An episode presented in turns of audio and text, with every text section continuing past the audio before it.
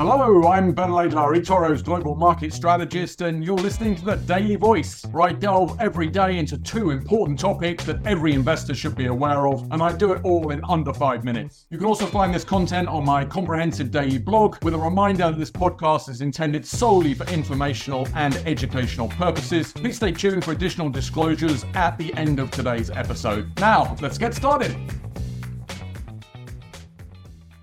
Everybody, welcome back to the Daily Voice. So, our two topics today are firstly, the importance of today's US inflation report, and secondly, the earnings from Coca Cola.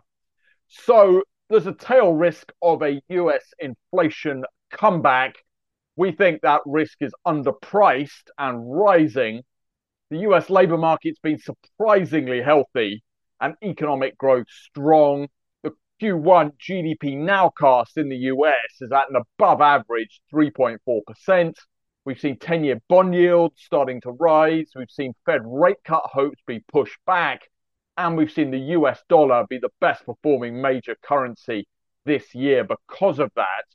But stocks have welcomed the lower recession risk and the firmer profits outlook from this better GDP performance but we think they may now be underpricing the tail risk of an upside surprise from inflation.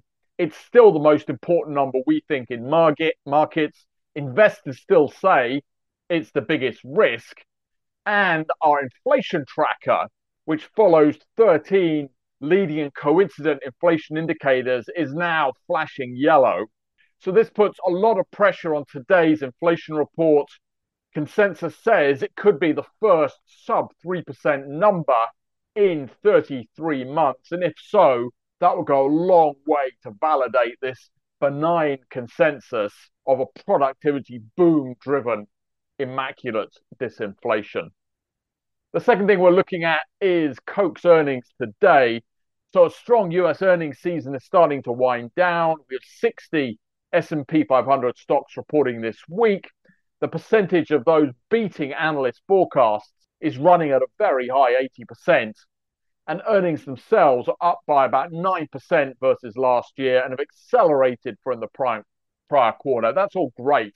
But up today is global soft drinks giant Coke, where Warren Buffett's the largest shareholder. It's doubly in focus after peer Pepsi missed on revenues last week as the consumer pushed back against its continued aggressive price hikes. So for Coke, the consensus is looking for a solid 7% revenue growth and 10% profits growth, led by LATAM and the US.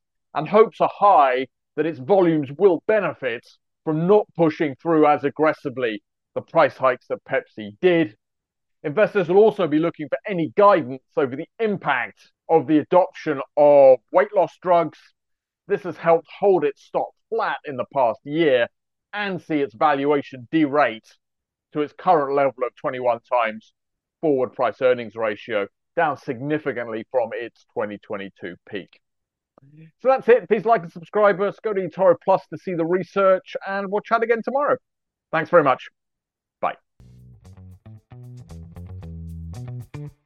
You've been listening to Digest and Invest by eToro. For more information, please visit us at eToro.com. This podcast is for information and education purposes only and should not be taken as investment advice, a personal recommendation, or an offer of or solicitation to buy or sell any financial instruments. This material has been prepared without taking into account any particular recipient's investment objectives or financial situation and has not been prepared in accordance with the legal and regulatory requirements to promote independent research. Past performance is not an indication of future results.